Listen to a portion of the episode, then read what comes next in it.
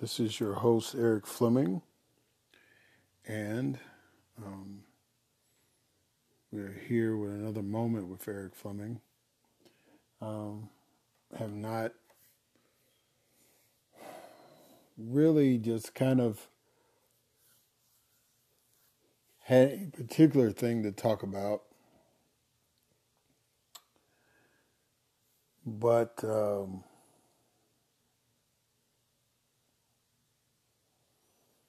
couple of things have happened from a business standpoint. And I guess I want to talk about those two things and just kind of um, make a point from there. So, one of the things that you Oh, by the way, uh, as I'm recording this, um, Atlanta is about to shut down again. Um, it's about to, the metro area, um, the cities that comprise the metro Atlanta area have not gone to that extreme at least not as I'm recording this, but um, Atlanta is going back to what they call phase one. They released five phases of reopening, and so now they're back to stage one, or phase one as they call it, uh, which basically means that nobody can go in restaurants anymore. It's just strictly takeout, delivery uh, and only essential personnel should be uh, going to work. So, and this is, um, since we have not had a podcast, this is in light of the mayor, her husband, and one of her children um, now being diagnosed positive with COVID 19. Um, some former colleagues of mine, including the Speaker of the House in Mississippi, he also uh, contracted it. He's doing fine, by the way, um, as is the mayor. So the coronavirus thing has gotten gotten real again. And, you know, we talked about this already on this podcast, but let me just remind people again, this is real. This really impacts African Americans and Latinos severely. And so, you know, all the stories about the elderly and all that, well, that's true. Um, and we've seen young people being young people and not exactly practicing social distancing and discipline with the mask and all that. So, we've seen spikes. And whereas the rest of the world seems to be on a downtrend, the United States is steadily going up. It's just like hot spots pop up in different places. Um, we obviously don't get it. Um, oh, by the way, did I mention that by the end of the month there'll be basketball, baseball, soccer started today. We already got NASCAR and golf, and we are already seeing athletes coming down with the virus. And football season is right around the corner, college and pro. And we've seen college kids just in practice contracting. The University of Washington, 121 students. So, um, that's going on. And then another side effect of this coronavirus pandemic is today it was announced that there was a national coin shortage. Now, just imagine you're in a store, you're at a restaurant, and all of a sudden you hear this message saying, please, customers, if you're going to use cash, have exact change because there is a national coin shortage. Now, I have been fortunate enough to be on this planet 55 years. Never in my life have I ever heard that phrase uttered national coin shortage. I've never heard that before in my life. So I had to figure out, well, what exactly does that mean? So, what that means is because of the pandemic, businesses, as you know, have been closed. Many of you have been impacted by that personally or indirectly as a consumer, right? So, because these businesses have been closed, money hasn't been transacting the way that it normally does. On top of that, the U.S. Mint, which actually produces the coins, has limited production and laid off people due to the pandemic. So you don't have businesses open to create transactions. The mint is not even open to create more coins.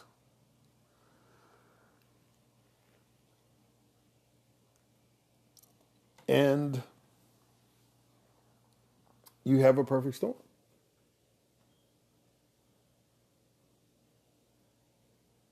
Not to mention the fact that there wasn't really a whole lot of coin. Well, I didn't say a whole lot. There's been a decrease in the circulation of coins anyway, as we tend to be more prone to use paper money or even more so debit cards, right? Plastic. So the natural casualty for more use of plastic is the coin. So, on top of all this other stuff you got to worry about, now you got to worry about having exact change when you are allowed to go to the store. If you're in Atlanta or in restaurants, like you can go to the store. Just saying, one more thing to have in your mind if you want to use cash, you got to have exact change. Don't know when that is going to end. When will the shortage be over with? I don't expect that anytime within the next week. So there's that, right? But that's not really what I wanted to talk about. I mean, we already know that the president is insane as far as how he's handling the situation. He has just went to he's gone straight denial mode at this particular point. Like he's telling people all over the planet, we're fine, we're good. And like I said, people I know are coming down with it. People I work with have died. People I went to school with, elementary and high, have died. So I don't know what world the president is living in. But when he when he finally returns to the one that we're in, we need him to to to step up the game. That's all I'm gonna say. We just he just needs to step up the game. At this particular point, I ain't worried about whether it'll make him look good to be reelected or anything like that. We got to get him out of denial mode. He's got to get with the program, literally at this point and realize that the citizens of the United States needs help. We make up now. I, I literally like I think in February we had one case. One. I think when the task when he started talking about it, it was 15. And now we're at 3 million? Over 3 million cases?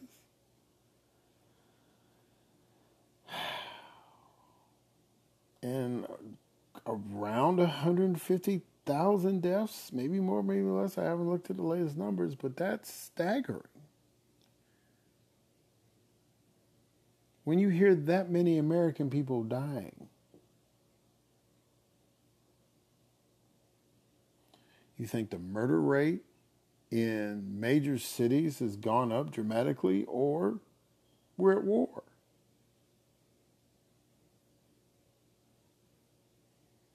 But like I said, I didn't really want to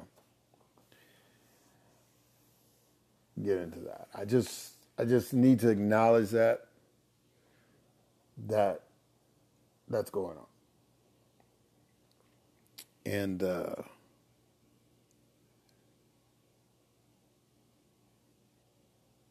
I do want to acknowledge the fact that Minister Farrakhan gave a speech on the 4th of July I did not. I wanted to listen. I did not get a chance to, and I really have not had time. Like I said, I haven't had time to even do podcasts, let alone just sit down and listen to a speech like of that magnitude, right?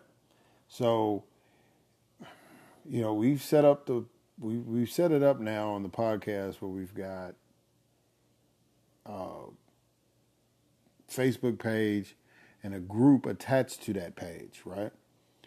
So, and we've getting people to starting to like the page, which is good. We're hoping that translates to more people listening to the podcast, so on and so forth, and, and more social media interaction. We also have a Twitter account uh, at it's at Moment Erik, and uh, the M and the E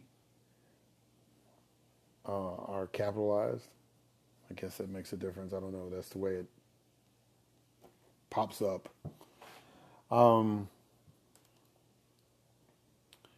so, and we didn't really get a choice on that either. That just automatically came with it. Anyway, so, um, if you if you have heard the speech already, um, and you've had a chance to process it and everything because it happened Saturday on the fourth uh, of July. Just um, you know, engage in one of those social media outlets to kind of let me know is this something we need to talk about because uh, I'm gonna listen to it anyway, and I probably will talk about it anyway. But it's something we'll trigger, but uh, in the speech. But I, if if y'all heard something, feel free to use any one of those social media platforms I just mentioned, uh, the Facebook page or the group. Um, because the group we can kind of have, you know, the page we just kind of want to post certain things. You know, if we have an event or anything, like for example, a Facebook Live deal or. Uh, actually going to be in a public place. Yeah, I got, I really ain't got to that stage yet, but I'm. You gotta be prepared, right? You gotta set everything up. Uh, but the group is kind of like designed for us to have these more intimate conversations, right? Um,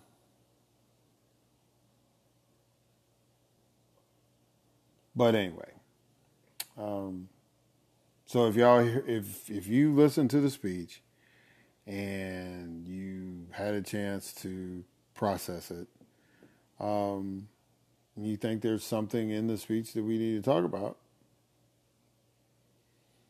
you know, let me know through the group.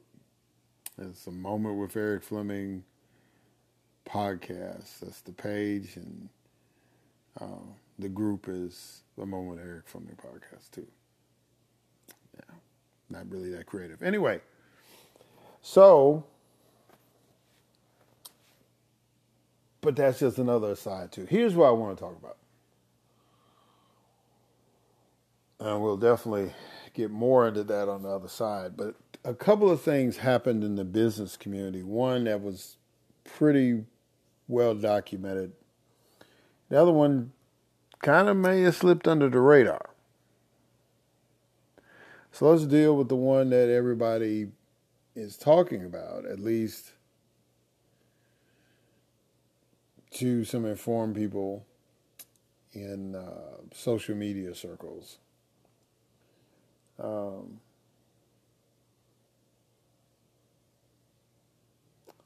so the president of Goya Foods was invited to the White House for an event highlighting Hispanic businesses, entrepreneurship. And it's like the largest Hispanic owned business in the United States, Goya Foods. It's a family company. Um, the guy who is the current president is the grandson of the founder. Uh, and I can't pronounce his name. Uh, Yuandiun? I don't know. His first name is Robert. So, basically, he was on the podium with the president and saying how the president was really a great guy and you know he really appreciated the opportunity to be a part of recognizing Hispanic businesses and you know it's dropped a lot of platitudes which is really proper to do if the president of the United States invite you to even this president invite you to the White House Yeah. The issue is, however, the president of Goya Foods, his parents and his grandparents before him, are of Mexican descent. Not just any Latino nation, a Mexican. And I believe it was on an escalator at the Trump Tower when Donald and his wife, Melania, descended from that escalator. I believe that same moment, he said something about closing the border with Mexico and that because the people there are rapists. May have threw in drug dealers. I'm not sure. Remember the rapist thing. So people are kind of upset at the view that the largest Latino owned company in the United States, especially a Latino of Mexican descent, would do anything photo op wise, whatever, platitude wise, whatever, with this particular president, based on his opening remarks. This wasn't like somewhere down the campaign you know, and they talked about immigration and he threw that answer out. This was the very, this was to kick the campaign off. This was the very first thing he said. Well, not the exact first thing. I think he said he was running for president. But then, somewhere in that initial press conference, he mentioned something about closing the border because he didn't want Mexicans to come in because they're rapists or something to that effect. I mean, so much is going on. Yeah, my memory might be shot from four years ago, right? Five, actually. So, people are not happy. And that includes my friends on Black Twitter. And they started a campaign on Twitter to boycott Goya Foods. As a matter of fact, it's hashtag Goya Away, right? Goya Away.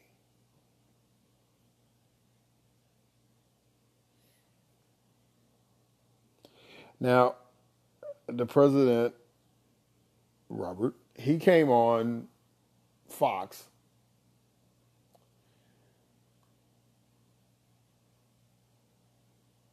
to defend his appearance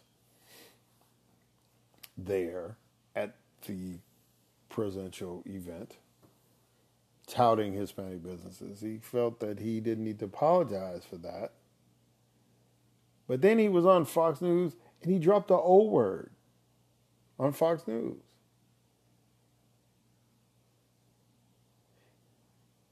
Yeah. He said Obama on Fox News. He said that when President Obama and the First Lady invited him to two different events, he showed up at both of those. And his basic defense was that if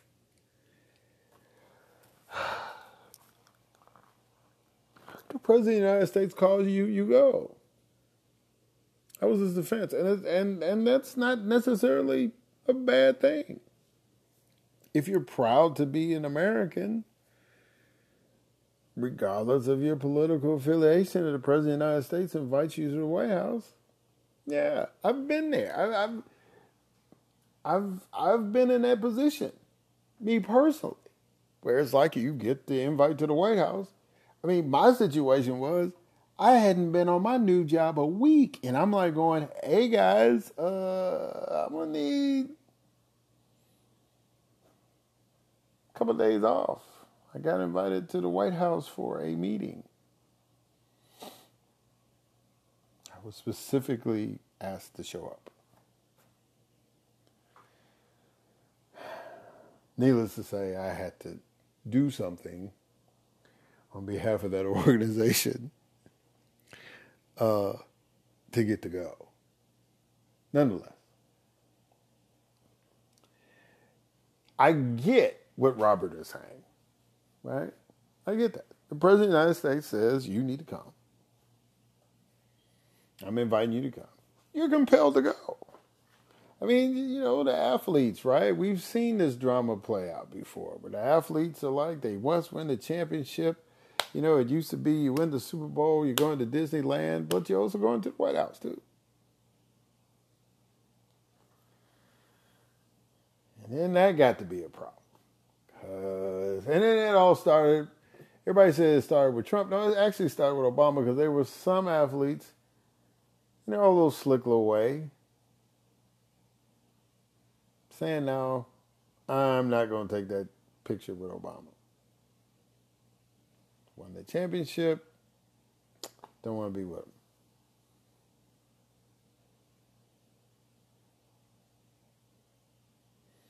Kind of made a team decide that they wanted to let a guy go who helped them win the championship.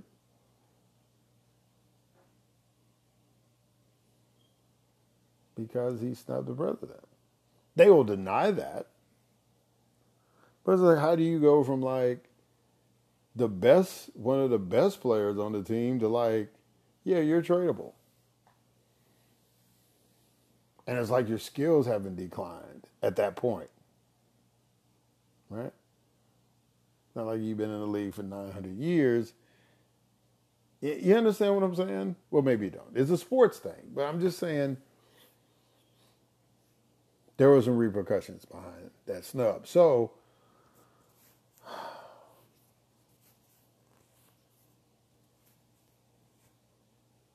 You know, it's, so it's not. And actually, I'm sure there were some athletes that were really, really pained that didn't want to go the previous presidents before Obama and Trump. I mean, it may have been some protesting going on during the Bush presidency. I have to go back and look. I think it was. Which meant that once the tradition started, as far as inviting championships teams to the White House, there may have been some reluctant participants based on their politics, uh, their schedule, whatever they had going on. They did the snub thing, right? And we, you know, the Golden State Warriors won two championships and attend either time the White House. The whole team just said no. Um, and, you know, that was in their right too. As a matter of fact, I, I really felt good about that, that they did that. Because they, as a team, have been very vocal. I, I believe it may not have been them. It may have been LeBron, but it was, I believe the comment was directed toward Shut Up and Dribble was directed toward them. It might have been LeBron.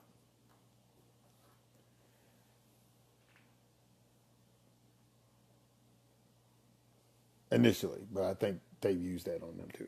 And so it's not abnormal for people to because of some concerns about some policies that the president is advocating, current or past, that they've decided, ah, I'm not going to participate in that photo op. Don't necessarily need that shot next to that guy, right?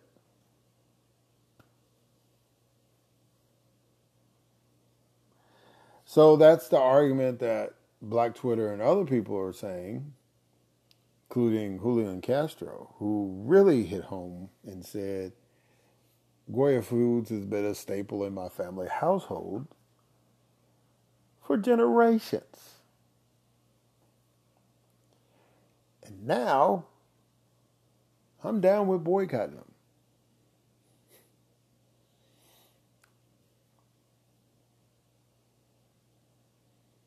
So there's that. Right? Uh, so you got the push to boycott Goya Foods, which makes a variety of food products, especially canned goods, seasonings, all that kind of stuff. Good stuff. Um, so we'll see how that plays out. Um,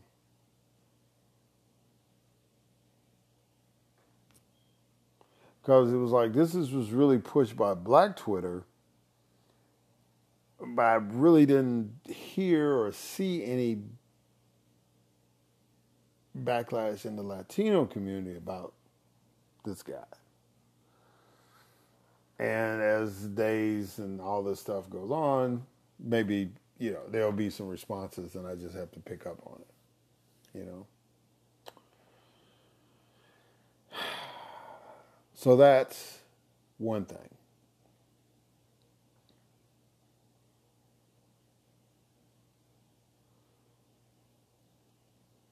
And so it kind of goes with this other story, real quick, about Ford Motor Company. Now, Ford Motor Company has been in the news about whether they were willing to help out with the PPEs or any of the ventilators and all that kind of stuff. And, you know, they kind of were reluctant to reopen the plants. So, but in recent days, the workers, especially the African American union workers at Ford, were petitioning the owners, especially Bill Ford, to stop selling, and the CEO of the company, to stop selling police cars to local municipal police departments. They have they were asking them to stop doing it. And Ford, the CEO, pretty much told the workers, yeah, we're not going to do it. One of the arguments that the workers were making was that based on total sales for Ford, that even though they are the largest seller of police vehicles in the United States, and I don't know where they rank in the world, but definitely in the United States, they're number one. with their police interceptor model, which replaced the Crown Vic. Oh, the Crown Vic. Anyway, um, despite being the number one seller, it's only like 1% of their sales. So the workers were saying, hey guys,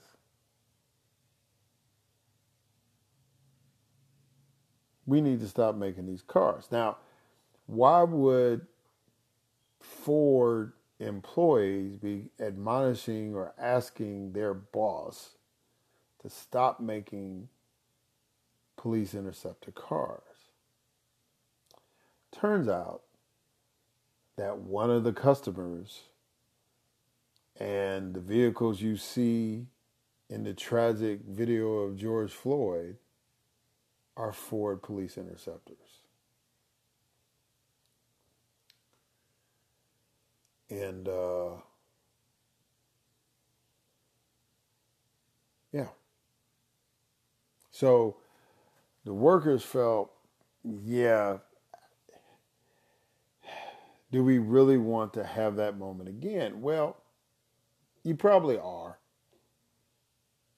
I mean, regardless of whether you make an interceptor or not, if Ford is the leading sales force, car dealership, car manufacturer for police vehicles in the United States, then unfortunately, I believe, and I'm not being a harbinger or anything, but there's going to be some other bad video of police officers doing something totally immoral and and dangerous. And there's going to be a Ford police interceptor in the background. I mean, that's just a reality, regardless of whether you stop doing it or not. But the response from Ford kind of like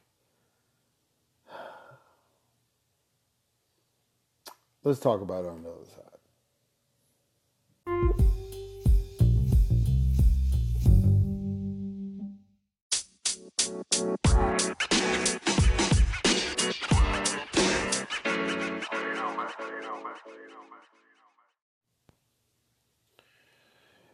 And uh, we're back. So, as I was saying,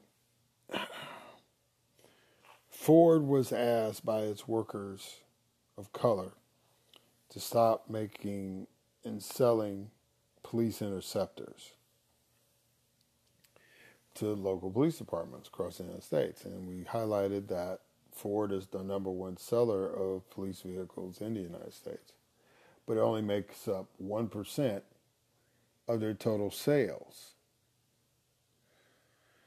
Um, so, if they complied, it would not be that big of a sacrifice financially. Um, but the CEO of Ford basically gave this answer, and he basically said that we are still committed to the Black Lives Matter cause. And it is a philosophy of ours that black lives do matter. But, and yes, there's a but, but um, we also believe that law enforcement is good and that anything we can do because it's not really about the money for us. Anything that we can do to help provide law enforcement to keep all communities safe, we're down with that. Including being the number one seller of police cars.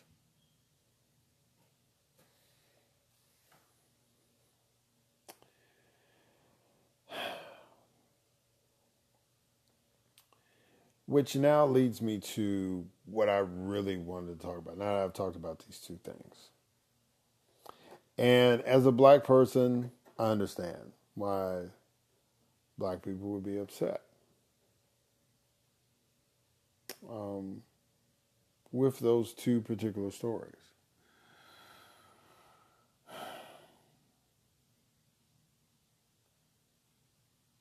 But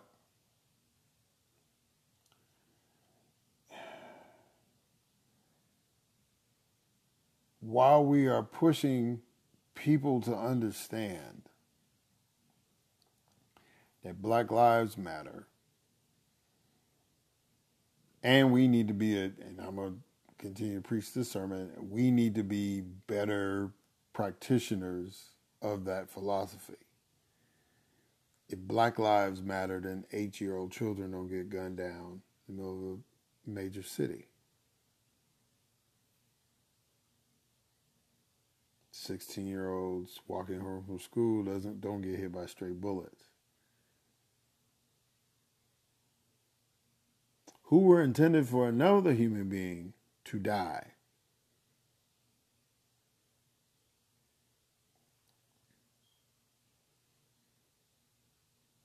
You don't kill people because they have achieved a success or fame just to rob them. And it's one thing to take their material possessions, but you take their life. And these are black folks doing that to black folks. Got to keep that real.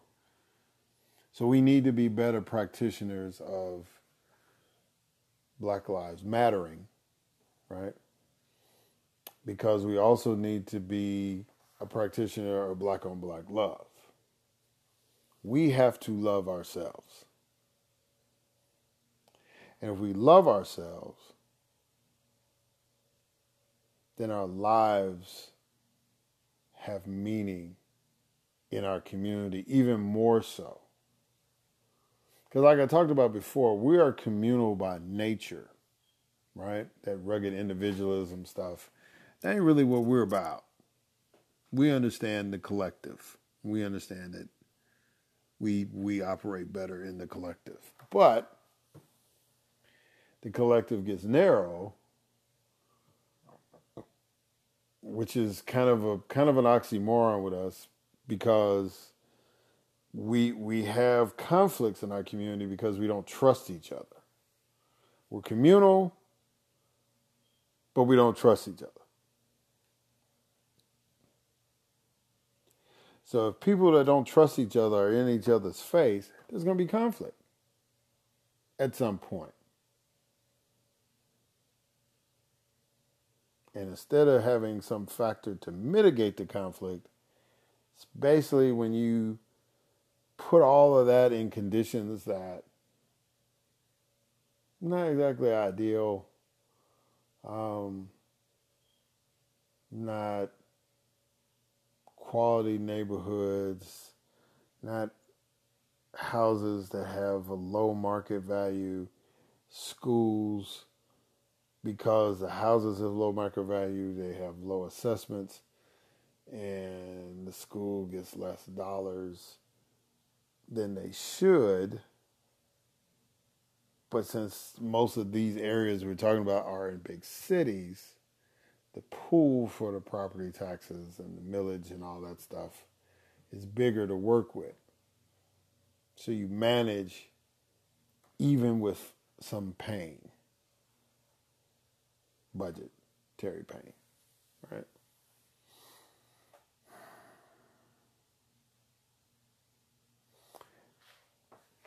But the previous two stories reminds us that at some point black dollars matter. Now,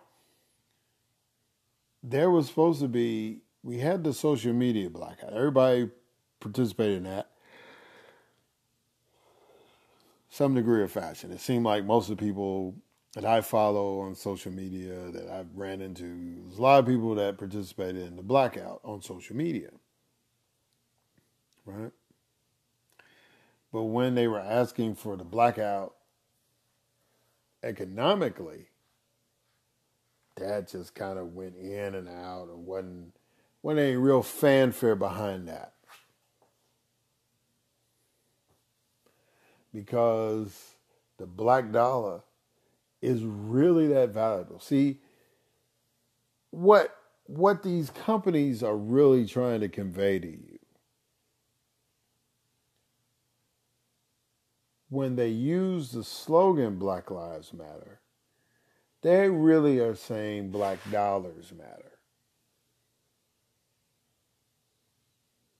And so a lot of the ad campaign that went on right after the Floyd murder and in the midst of the protests, you know, came a barrage of ads from major corporations saying Black Lives Matter.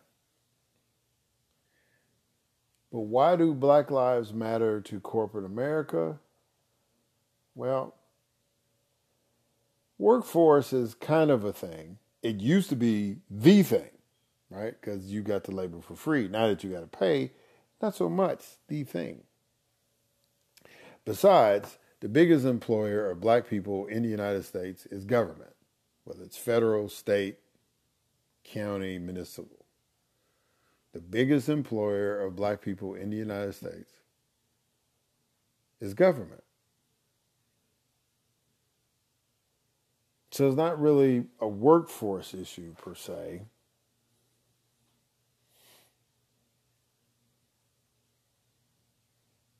It's a consumer issue.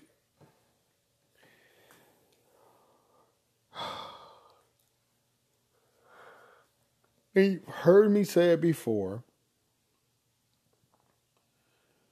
especially if you were in my inner circle. But I've mentioned, I've said it on the podcast that public policy is driven by capitalism in the United States. It should be solely based on what the preamble says, right? It's either going to be a bill that deals with individual liberty or deals with the general welfare, right? Which one is going to benefit? And for the most part, most legislation is, but the the wheel that with the, the lubricant that greases the wheel, let me put it that way, is capitalism. If businesses in America said that we don't care how much money black people have, we don't want them showing up at our restaurants, we don't want them showing up at our stores, we don't even really want them showing up at any of our churches. I mean, they got churches and funeral homes and their own businesses kind of go to.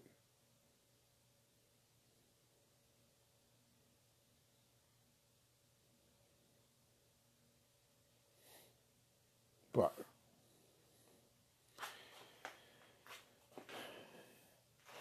the society we live in dictates that capitalism drives policy. So the main mover of the civil rights legislation, behind the scenes, of course, was the Chamber of Commerce types and the actual CEOs of corporations. Can you call your senator? Yeah. need you to support this one. This is going to help us on the bottom line. That's how they have to have a conversation with some of these legislators.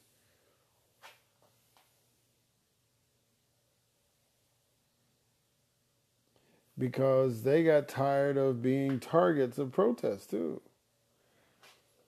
How how effective advertising are you going to have? Now, if you just wanted to cater to white folks, which most folks did, they got by with that. But what do you think your image is going to be like where a black customer sits at a counter and the next thing you know, they got ketchup and flour and sugar and all this stuff on them, male and female? After being threatened for the authorities to come. And in some cases, the authorities do. And it just all depends Sometimes the authorities join in the fray. Sometimes the authority guided these people out to safety and reminded them, you cannot come through the front door. Right? So, those people who understood that that black man and that black woman symbolized two opportunities to make money.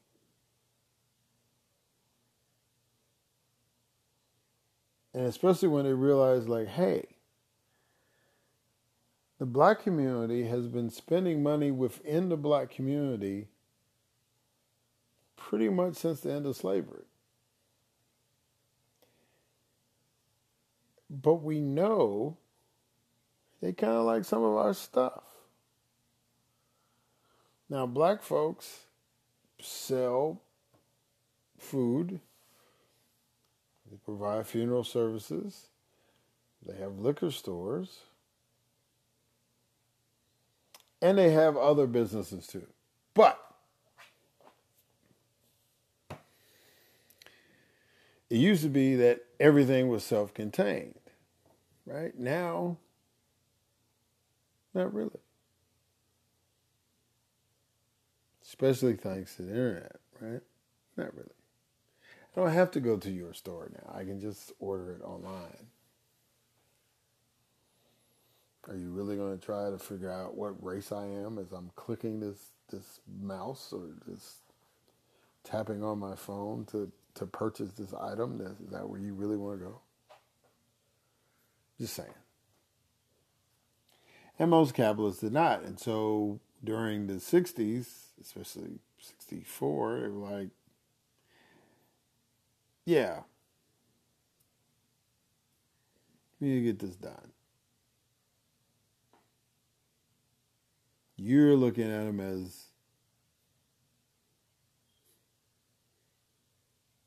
former slaves. You're looking at these people as second class citizens. We're looking at them as first class dollars. So, what I I want to stress to you and understand, if you get nothing else from the podcast today, is that black dollars matter.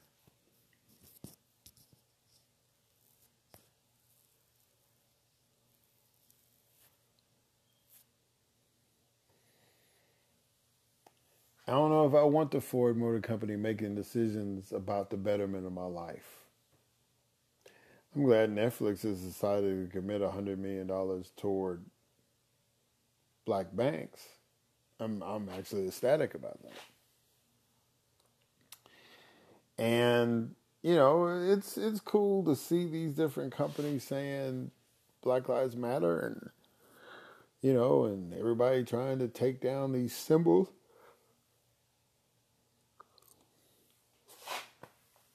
I think it's great. But just like we need to be cognizant of the fact that if we're going to tell the world that Black Lives Matter, we got to show it. We tell the world, and they already know that black dollars matter, then we have to show it or remind them as well. So, my thing is, I think black people can have a boycott on GP. I don't think you really have to be reactive to a certain moment that happens in the midst of craziness. Although it is totally totally understandable to see how that particular event triggered something in all of us.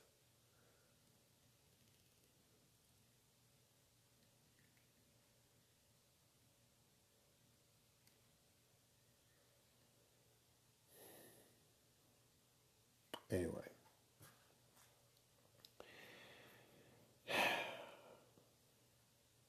Bottom line is we, we gotta we gotta we got to uh,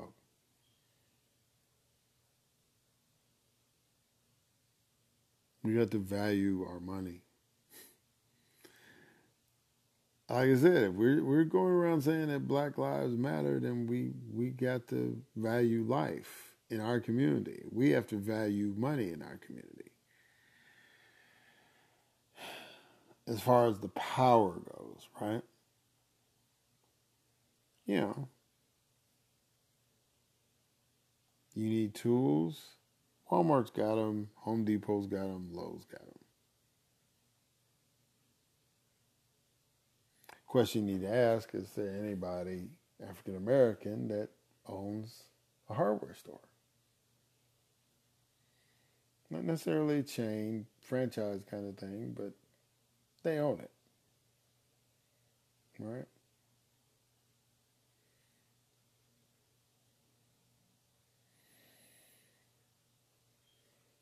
How those black dollars are making sense, right? And they talk about, you know, for every black business that that you patronize in, you need to get seven of your friends to patronize that business too, to help that business grow, expand, and be vital contributors in the community, right? Um, and there's a number of organizations that throughout the country that are really advocating that, right?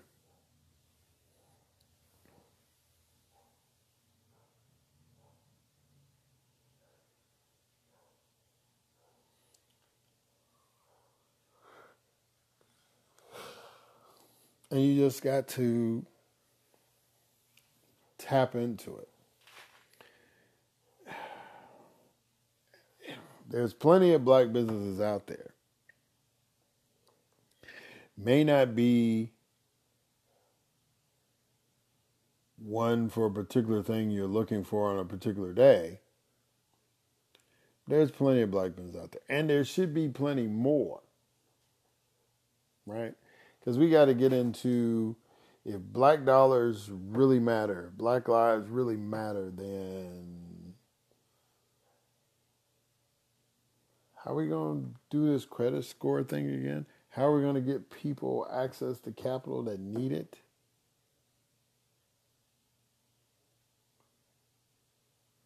Some of these black folks own stock. Some of these black folks have created a business that sells stocks even if you don't buy the product. If you buy the stock, you're helping to them capitalize, which means that they have money invested. So they don't have to take out a loan. Or if they do take out a loan, they can take out the loan they want because they have assets. Um, so, you know, it's just one of those things where we get upset about CEOs of corporations that are not controlled by us.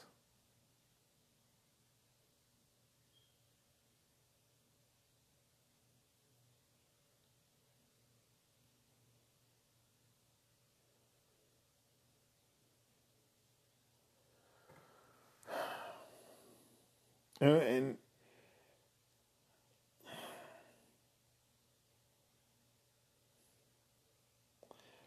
I just really wish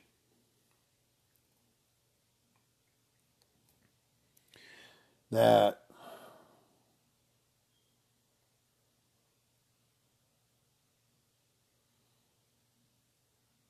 we could decide amongst our leadership class what to do. we've we've got to put an emphasis somehow some way in the midst of all of this chaos got to put an emphasis on black people and their multi-trillion dollar spending power. And somehow some way within the next 20 years flip the numbers around. When I say flip the numbers around, so right now, 7% of these trillions of dollars is staying in the black community. Seven. which means that 93% is gone. Which is the reason why capitalism directs public policy because as long as we were segregated, white folks were not getting that money. Not as much as they could. Definitely not directly.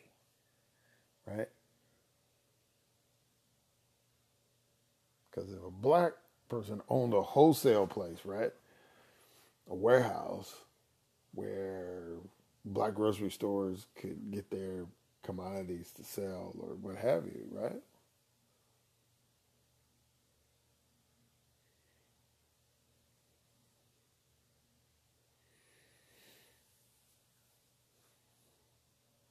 But if you're depending on the very people who want to limit your access to things to get resources from, it's kind of kind of be kind of tough, kind of tight.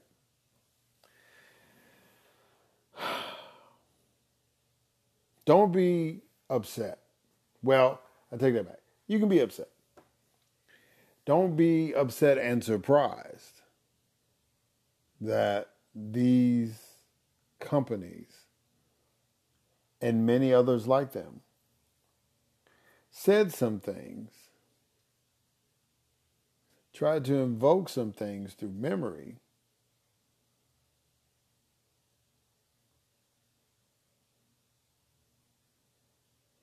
But they really weren't down for the cause, right? And the toughest thing to organize, you know, people say the toughest thing to organize is like registering to vote. No, the toughest thing to organize is the boycott.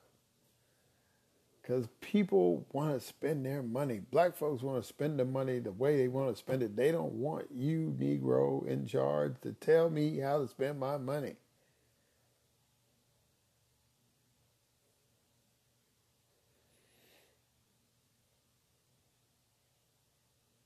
You know, last was it last year, year before last, whatever the Gucci did the design with the black face on it. Y'all remember that, right? And so all these artists like Nicki Minaj and T.I., a few others, were like saying, "Yeah, we're not gonna buy Gucci," but they were having a moment because the people that they sell records to ain't buying Gucci either.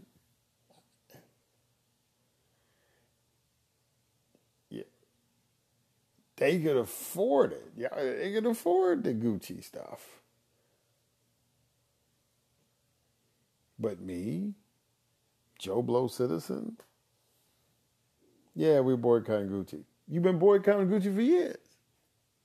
Because you ain't had the money.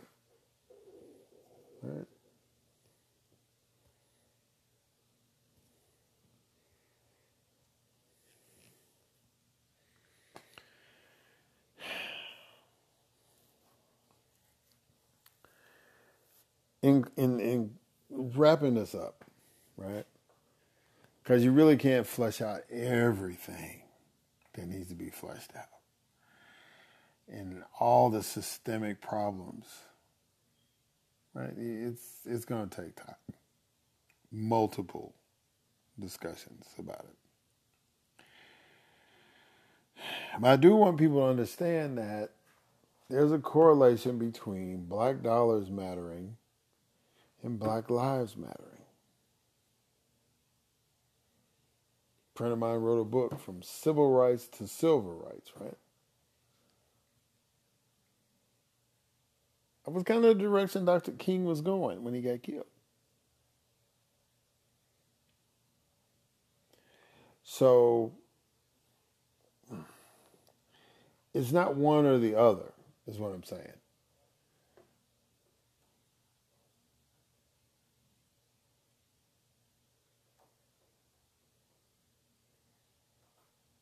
That's all I'm saying.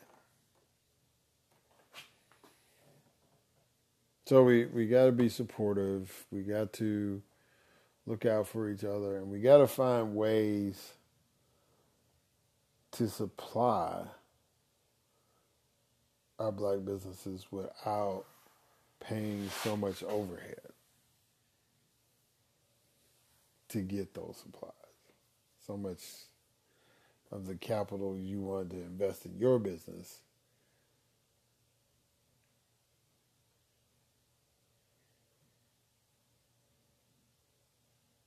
Not only that, you know, competing with you and all that too, so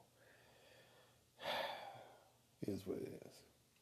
We just got to start focusing in on chewing gum and walking at the same time. We got to focus in on Black Lives Mattering in front of police officers and in front of our neighbors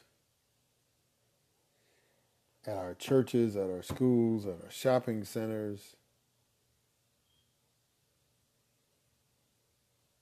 Black Lives Matter. Oh, did I mention churches? Yeah.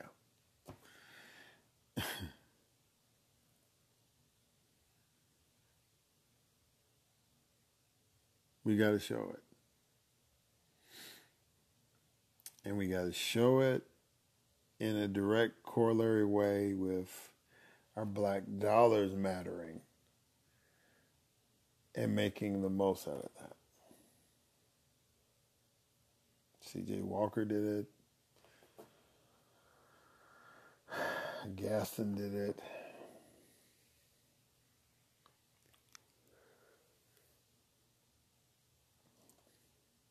Tons of people.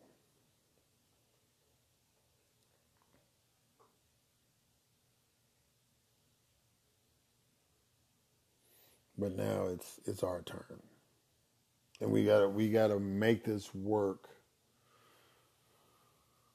using all the resources, all the tools that are at our disposal. Tools and our and tools that was not there for us are there now.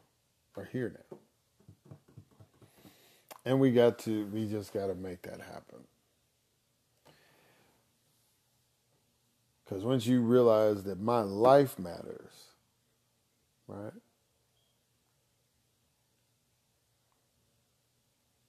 That's when we really can have some dialogue because you've already made the assessment my money matters.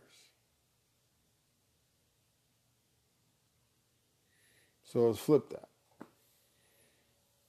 Say, white folks, your money matters, and black folks are like, do you want to patronize here? Well, first of all, black folks ain't gonna act like that. If you if you white, you're black, you're orange, you're green. If you show up at a black business, especially a restaurant, they gonna take care of you. They're not gonna tell you you come to the back door, none of that. They might have you sitting by the window, as a matter of fact, to lure other people not black to come on in. Right? Anyway,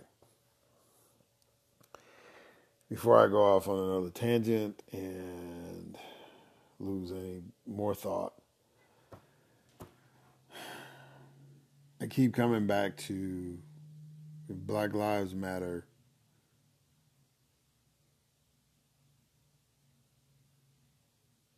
Then stop looking at it as Black Dollars Matter. We need both. But we need black dollars mattering in our own defined way, patronizing our businesses as much as possible, right? Supporting our institutions. Because, yeah, black folks have institutions, And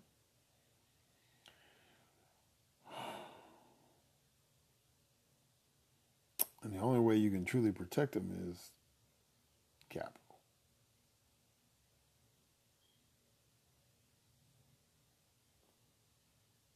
And that's what we got to do.